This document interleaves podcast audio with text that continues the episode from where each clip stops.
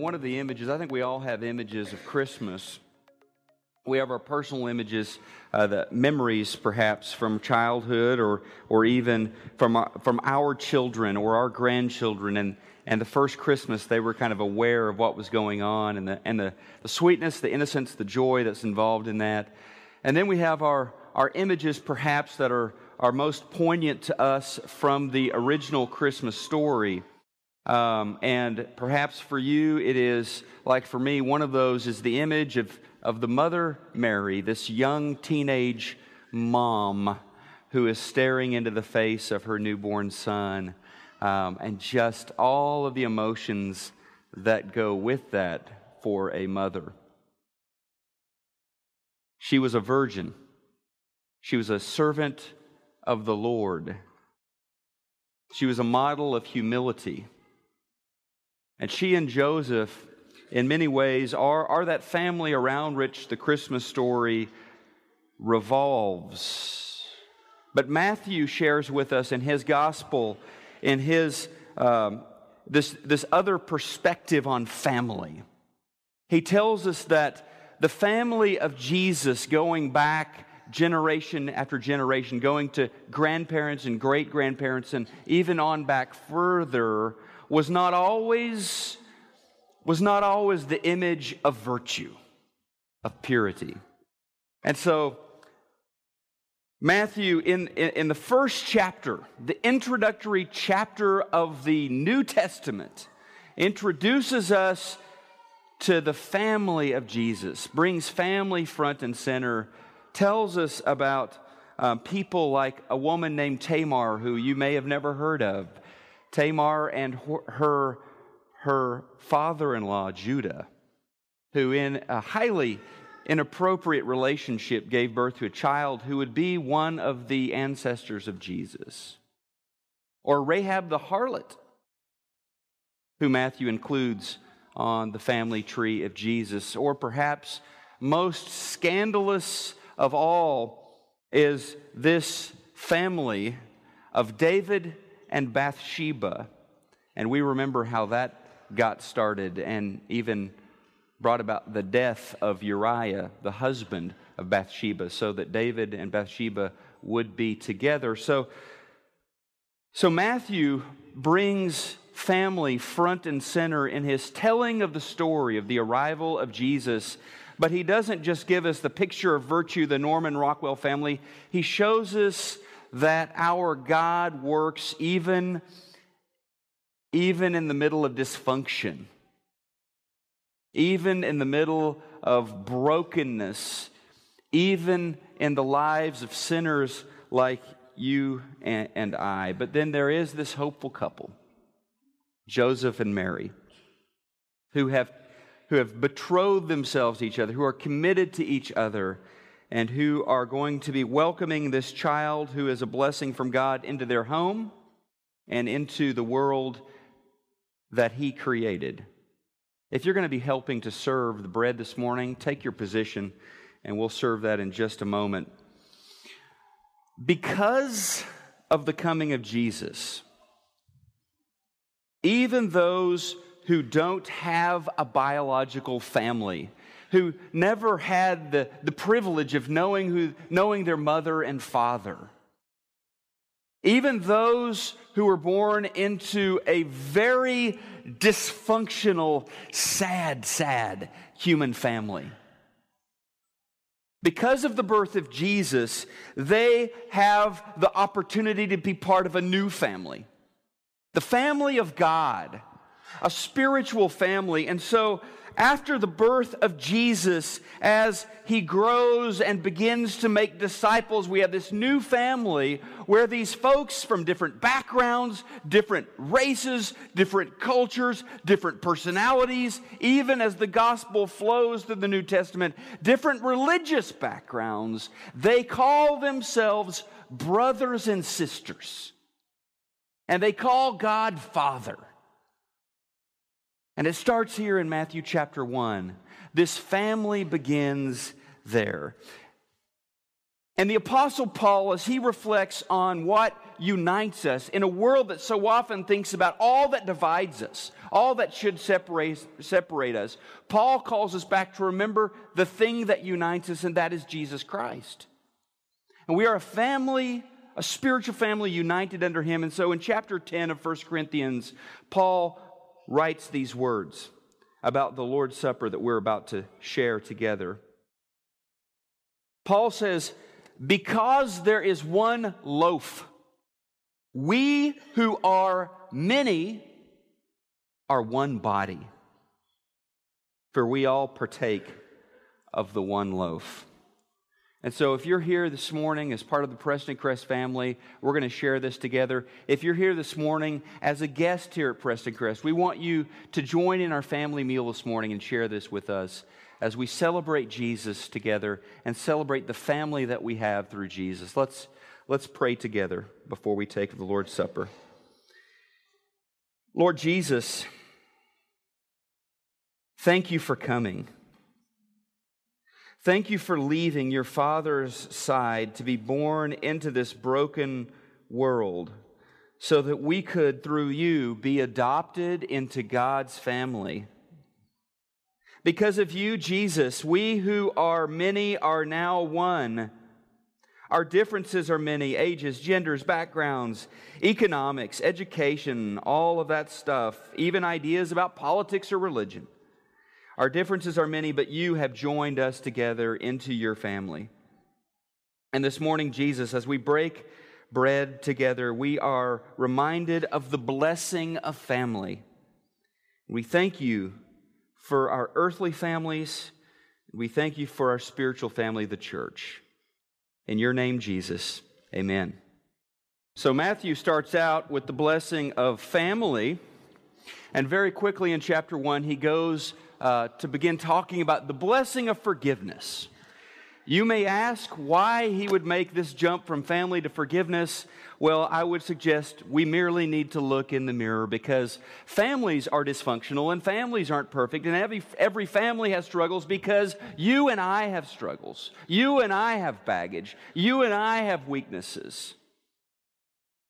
And so Matthew takes the spotlight of the Christmas story and shines it on forgiveness, our need for a Savior, our need for the grace that God gives.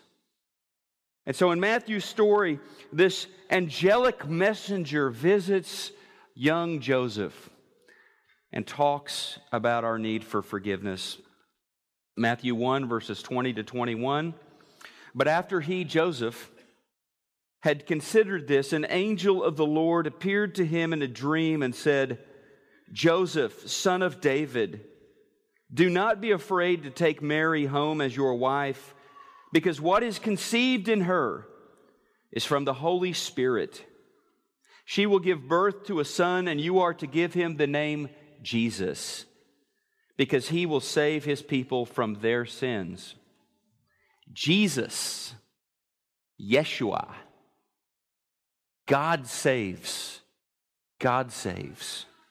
Specifically, the angel comes to Jesus to say, Your son is going to save you and save Mary and save all of us from our sins. And it's worth noting that people, long before Jesus came, people expected, the Jewish people expected very much that the Messiah would come and deal with sin.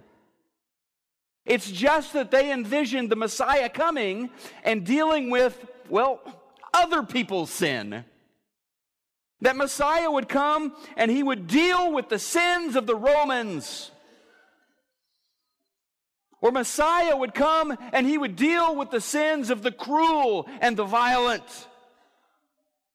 Or Messiah would come and he would deal with the sins of those really wicked people. But the angel proclaims to Joseph that I really need to have my sins dealt with. So, Christmas is a time to stop and say, God, forgive me. Forgive me because I have sin in my life. Jesus came to save me from my sins. Jesus came to save you from your sins. The angel says he will come and he will save them from their sins. If you're going to help with the Lord's Supper, please get in, in position. We're going to take the fruit of the vine here in just a moment. But Matthew brings this front and center, doesn't he? Very first chapter of his gospel to tell us that Christmas isn't just about Santa and stockings, isn't just about pumpkin pie and presents or candy canes and carols, but that Christmas is about the greatest gift of all, the greatest blessing of all. Because Jesus came, here's the blessing my sins are forgiven. Your sins are forgiven. And so when you think about the Christmas story. Matthew begs you not to think about what's wrong out there. What's wrong that you saw on the, on the, on the, on the O'Reilly show last night, or what's wrong that you read in the newspaper this morning, or what's wrong that you saw your neighbor do the other day. Matthew says, Look at yourself.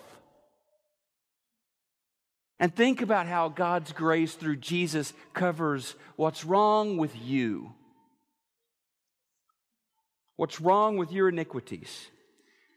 And so Christmas is a moment to consider, according to Matthew's account, the blessing of forgiveness.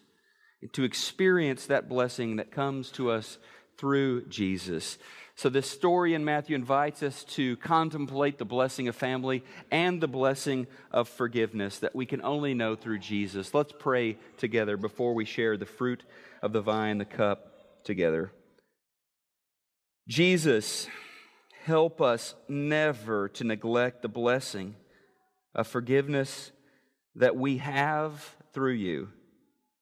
In the midst of the, of the pageantry and the traditions of Christmas, we remember that front and center in the original story of your birth, this message that we are sinners. We are sinners. And we needed a Savior. On that silent night, on that holy night, when you were born, Lord Jesus, our hope for forgiveness was born into this world. And so, Lord, as we drink from the cup of your love this morning, as we remember how forgiveness of sins was poured out through your sacrifice, we celebrate, we rejoice, we exult in the grace that you have shown us. And seeing our darkness, you didn't turn your back on us. You didn't abandon us to destruction. Instead, you, you came, and your name, Jesus, means God saves. You came to take our wickedness upon yourself so that we could experience freedom and forgiveness of our sins in your name. Amen. Amid all of the lists that come out of the of the 10 this, the 10 that, the 10 richest, or the 100 most beautiful people in the world, or the 100 most powerful people in the world, or the, the 100 most influential women in the world. This year, a site called uh, 24 uh, 7 Wall Street came up with an odd new list. And they called it the 100 least powerful people in the world.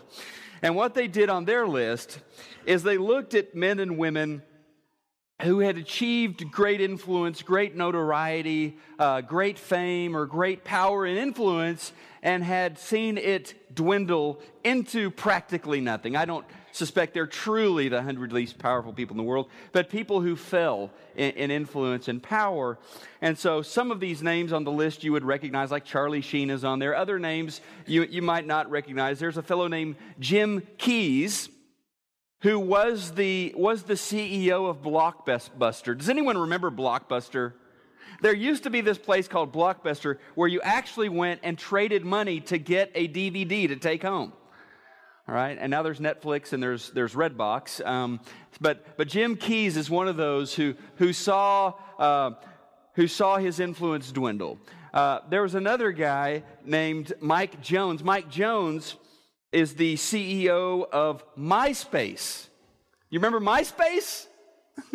MySpace is kind of like Facebook. It used to have 70 million users, and guess what? It used to be bigger than Facebook. And now everybody has kind of migrated off MySpace. I would be surprised if, if more than a handful here today have a MySpace account. Or you might remember from the news a while back, not too distant past, Hosni Mubarak, who was the dictator, the president, um, de facto the king of, of Egypt, who had almost absolute power in that country for so long, for so many decades. And then finally, because of a popular, generally peaceful outcry, he was forced to essentially flee, to abandon his post and flee in, in shame and disgrace. And Matthew presents us with a story that is, is somewhat similar to those stories, but in one important respect, very different. It is the story of one who held incredible power, of a world maker, of a divine being, one who had it all, and who came to have virtually nothing. It is the story of Jesus. The difference, of course, with the story of Jesus is, is that it wasn't that his stock plummeted. It wasn't that he got caught in a scandal. It is that he chose to surrender all of that to be born into our world. And not born in Rome, the capital of the empire, not born in the provincial capital of Judea, Jerusalem, but born in this village and in a stable to a peasant couple. Paul tells us in Philippians chapter 2 verse 7 that by his choice Jesus quote made himself nothing made himself nothing there aren't a lot of stories like this one today. This isn't usually how the story goes, is it? Someone who had it all, who made himself nothing. And so, while none of those people on the least powerful list chose to lose their power, he did. He did. And so, he voluntarily surrenders his position so that he can bring us into this incredibly deep relationship with God. Here's how it goes in Matthew chapter 1 verses 22 to 23. All of this took place to fulfill what the Lord had said through the prophet. Quote, "The virgin will be my, with child and will give birth to a son, and they will call him Emmanuel, or God with us. So the Christmas story tells of this powerful one who chooses to abandon everything and chooses to do it so that God can be with us. This is the blessing of a future with God. There's the blessing of family in the Christmas story. There's the blessing of forgiveness, but there's, there's more. There's the blessing of a future with God. Jesus is our Emmanuel. He is our assurance that God is in fact with us. And that the arrival of Jesus is more than this one time act of having your sins forgiven. And that's a wonderful thing, but it's more than that. It is the forging of a new you because now you're not alone. Because now God is with you. And there's this version, you know, of forgiveness that says, okay, forgiveness of sins. Now I get to start again. I'll try a little harder this time, but I know I'm going to blow it. And then I'll be right back there drinking from the well of forgiveness again. And then uh, I'll be forgiven. And then I'll sin again. And then I'll be forgiven. And this cycle, there's a version of forgiveness that goes like that. That is not the New Testament version of forgiveness. Yes, you will always need forgiveness. But the New Testament story that begins with Jesus, that has God with us, is the story of God making you into a new woman, making you into a new man, making you into a holier and happier person. The Bible affirms that God is with us. And when it does that, it is not saying merely that God is near you, that God is, is kind of around, or that God is a phone call away, wow, the promise is, is infinitely more beautiful than any of those. God with you means that God has come to reside in you. God lives in you. And so, the greatest gift of Christmas is the gift Jesus gives of himself to you. Listen to what he says in his ministry. He says in John 14 20, he says, You will realize that I am in my Father, and you are in me, and I am in you. I am in you. John 15, verse 4 Remain in me, and I will remain where? In you. And then, as Paul thinks about the implications for his own life, he says in Galatians 2, verse 20, I have been crucified with Christ. I no longer live, but Christ lives in me.